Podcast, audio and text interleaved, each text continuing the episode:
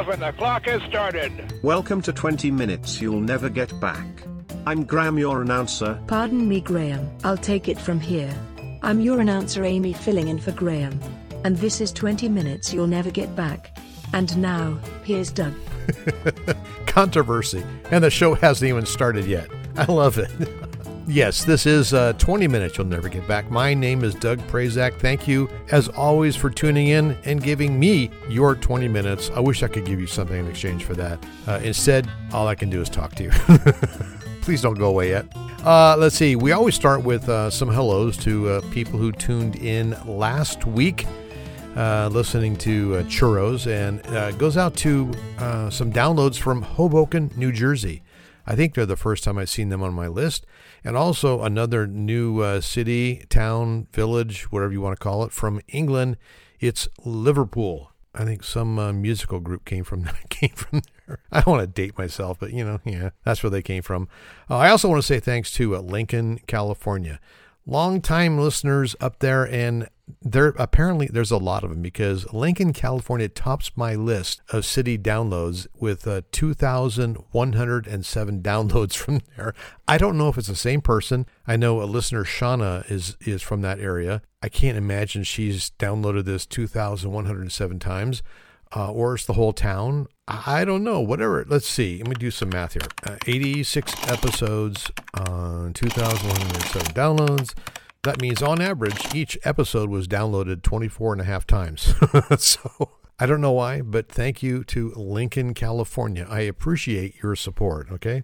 Uh, runner up cities in terms of the most downloads are Santiago, Chile, Anchorage, Alaska, and Alameda, California. So thank you to everybody. I appreciate uh, you always listening to the show and not telling me how bad it is. and because I know you care, um, we are still sitting at 49 states hey, I'm Montana, you know, what can I do to help you get on board? I'm not certain what it's going to take. There are 1.06 million people living in Montana. Surely somebody there has 20 minutes to spare. I know that the uh, Director of State and Territory Acquisitions, Catherine, is trying her best, but if anybody listening knows anybody in Montana, just let them know that, uh, you know, I do the research, so they don't have to. Okay. Sometimes I think I need to apologize about the show before it even starts. All right, and now it's time to let you know where this episode's topic came from. You never know, do you? what flies into my head? Well, it started when I was sitting here in my handcrafted soap filled office. Yeah, that's a shameless plug for my Etsy shop. Anyway, I was tapping my pencil on my college ruled three hole punch paper, trying to think about pearls of wisdom I wanted to clog up the internet with. But I was drawing a blank, and then I started thinking about how you really can't draw a blank. I know drawing a blank means drawing a card that has nothing on it. In other words, you can't come up with an idea or something like that. So I took it to the other extreme of the verb to draw, and you just can't draw a blank. You can draw a fill in the blank line, but you really didn't draw a blank. You just made space to write something in it. You can draw a box, but again, you just drew a border around where a blank would be but you didn't draw the blank. And then if you drew an arrow into the box pointing where the blank might possibly be, then you actually put something in the space and it's no longer blank. And then as I pondered about my inability to draw a blank, I looked at my pencil and I started thinking about it. Uh oh. How did this pencil thing start? Uh, what started it? Uh, how did they shove the lead into that pencil? And why is a pencil yellow? Well, my friends, you know what happened next, and I shouldn't really have to say it after 86 episodes, but I will because I know some of you have completion issues. I did some research, so you didn't have to. Alas, the pencil. The closest predecessor to the pencil was silver point or lead point. Now, a silver point is a drawing that was made by dragging a silver rod or wire across a surface like parchment leaving behind sort of a faint line that you could see. Then in 1965, it happened, a large deposit of graphite was discovered in Borrowdale Parish in England. This particular deposit of graphite was extremely pure and solid and could easily be sawn into sticks. Now, it remains the only large scale deposit of graphite ever found in this solid form. Chemistry was still in its infancy, and this substance was thought to be a form of lead. Now, consequently, it was called plumbago, which is Latin for lead ore. Lead's chemical symbol is Pb, which comes from the Latin plumbum. Because the pencil core is still referred to as, quote, lead, many people have the misconception that graphite in the pencil is lead, even though it never contained the element lead.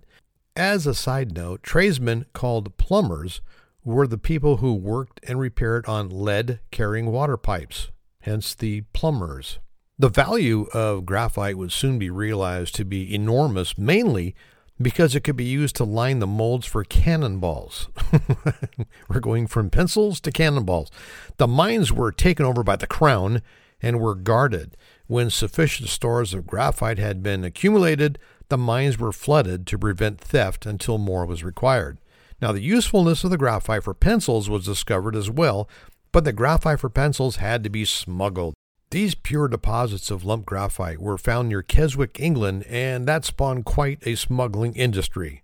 Now, during the 19th century, a major pencil manufacturing industry developed around the Keswick area in order to exploit the high quality of the graphite.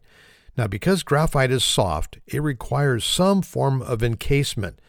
Graphite sticks were initially wrapped in string or sheepskin for stability.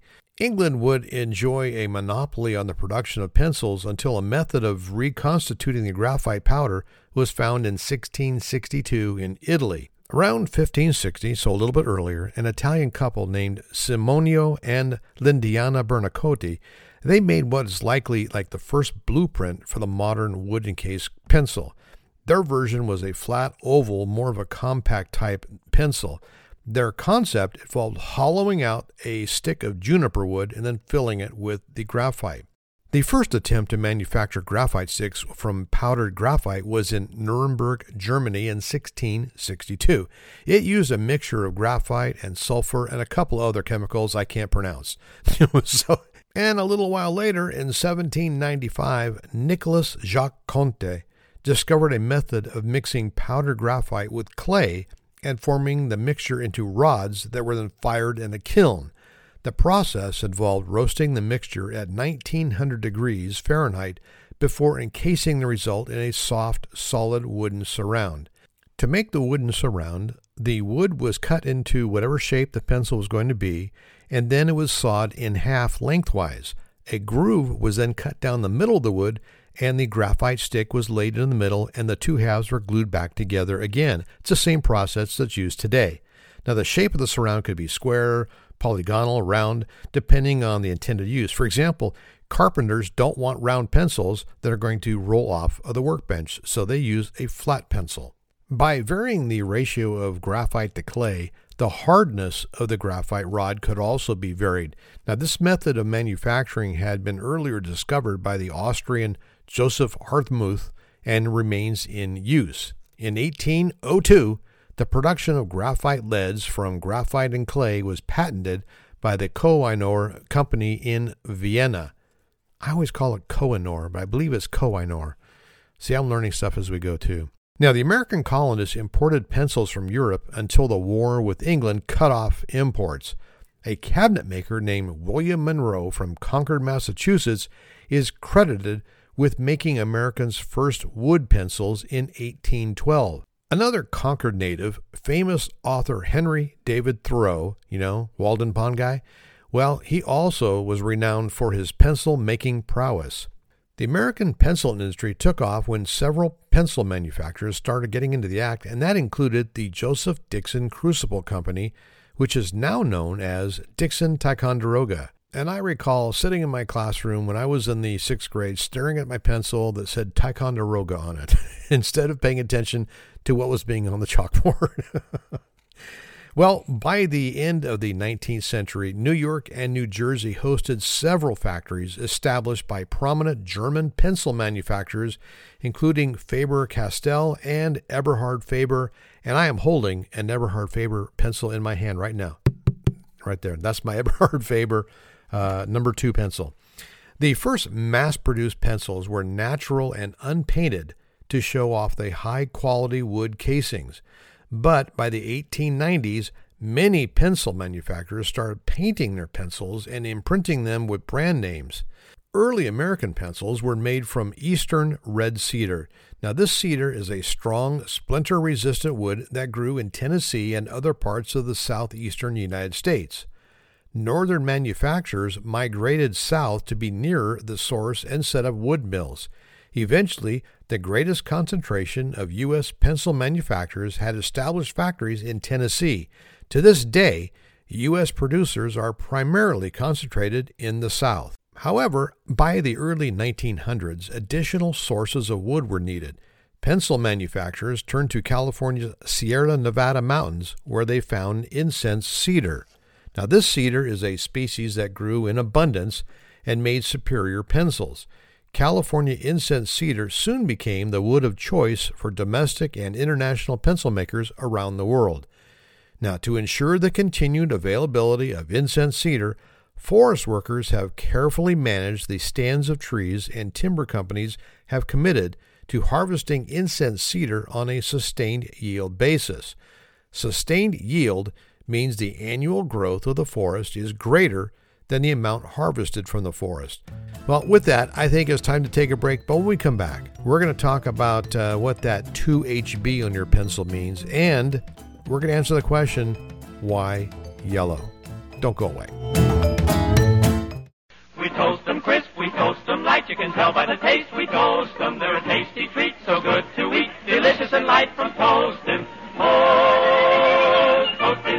You know what? We like 'em. Well, they like Post Toasties. I, I hope you got a chance to try them because in 2016 they were discontinued. So sorry about that.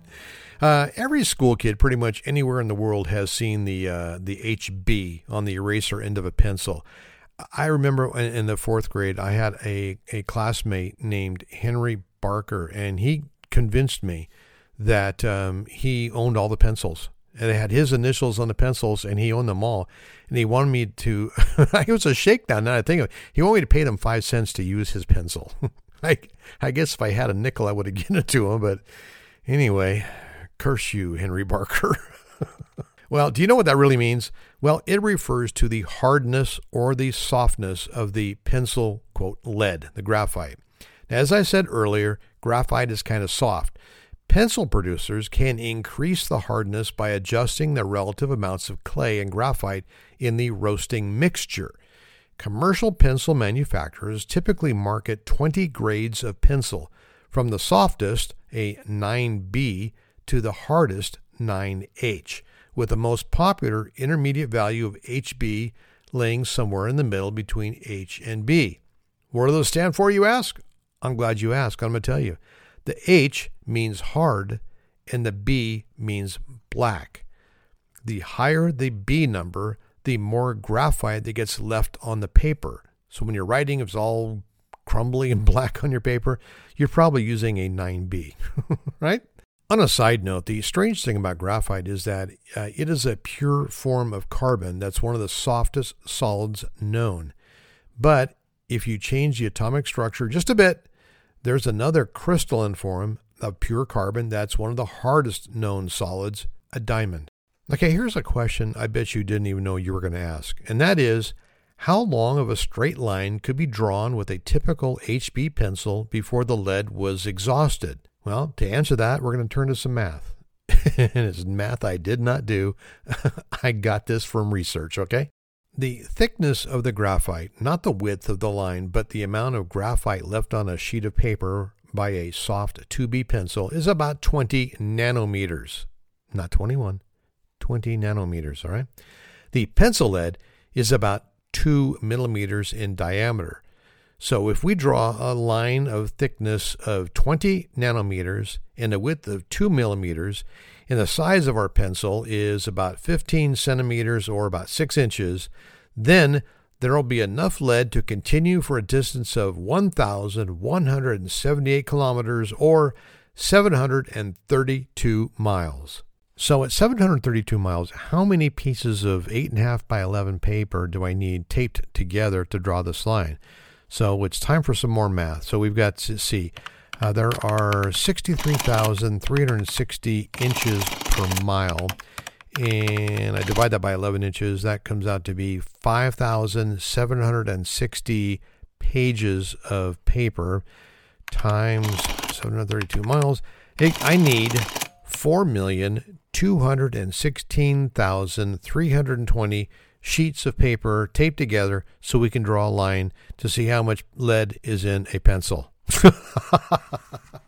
All right, and now it's time for the question of the episode Why are most pencils yellow? Well, visitors to the 1889 exposition in Paris, you know, under the Eiffel Tower, they're brand new, they saw a myriad of entertainment and technological innovations, but among those was a rather less dramatic one, but no less influential. It was the innovation from a Czech manufacturing company named Hardtmuth Pencil. The pencil was formed, as all pencils are, a graphite core encased in a protective wood shell. What stood out was its color. Hardtmuth's luxury pencil was painted yellow. Now, prior to 1889, highest quality pencils were left naturally and uh, polished. Manufacturers usually painted their pencils if they were looking to cover up imperfections in the wood. Accordingly, typical paint colors were dark purple, red, maroon, or black. But Hardtmuth was looking for a way to advertise the caliber of his graphite rather than its wood. Now, for a long time, the best graphite came from the West, in England in particular. Although the British supply of graphite eventually ran out, a new and superior source was found in Siberia. A number of pencil manufacturers, including Hardtmuth, now source their graphite from Siberia, which shares its borderland with China. That geographic proximity was the key for Hardtmuth as it devised its marketing scheme. In China, yellow had long been tied to royalty. The legendary ruler of the Chinese civilization was known as the Yellow Emperor. Centuries later, in imperial China, only the royal family was allowed to wear yellow. Eventually, the shade came to represent happiness, glory, and wisdom. Hardtmuth settled on yellow to communicate the graphite's geographical origins while also linking its product to the long held Chinese associations of royalty and therefore superiority. To further emphasize the point, Hardtmuth dubbed its new line of yellow pencils Kohinoor after the world famous diamond from the British crown jewels. Since diamonds are graphite and Kohinoor is the name of the exquisite diamond, Kohinoor was deliberately chosen to suggest the quality of graphite in the pencil. The yellow pencil became so popular that the company actually changed its own name to the Kohinoor Hardtmuth. Now, although Kohinoor Hardtmuth was the first to produce yellow pencils, Faber and Dixon Ticonderoga followed closely behind. Competing pencil manufacturers colored their pencils yellow and gave them oriental names to suggest that the graphite they contained was equally as good, and it worked. An often repeated bit of pencil lore tells of an experiment conducted by Faber in the mid 20th century.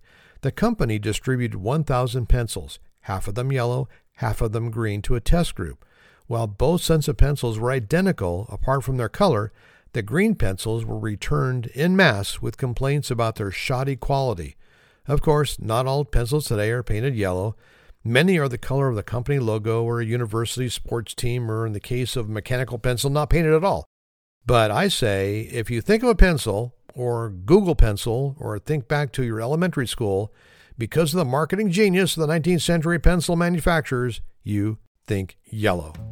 And that will do it for this episode. But first, what have we learned? Well, we learned that pencil lead isn't lead, it's graphite. We learned that plumbers originally got their name from working on lead water pipes.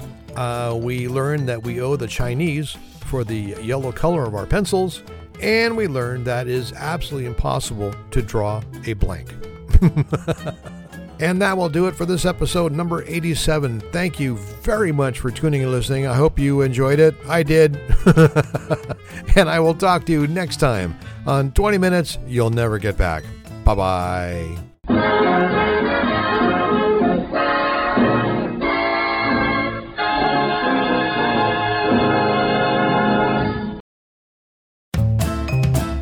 Hi, it's me again, Doug. I want to take up a couple more seconds of your time just to remind you if you want to stay informed of when uh, the next podcast is posted, all you need to do is sign up at uh, on that Instagram machine.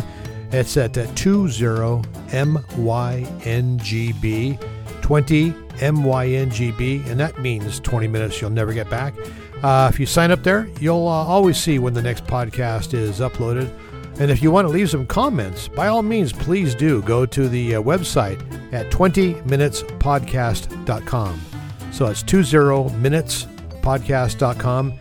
And uh, you can uh, leave your comments there. It also tells you how you can be an announcer for the show. So take take a look at those two things if you'd like, and stay informed. And all, as always, thank you very much for listening to uh, 20 Minutes You'll Never Get Back. Bye bye.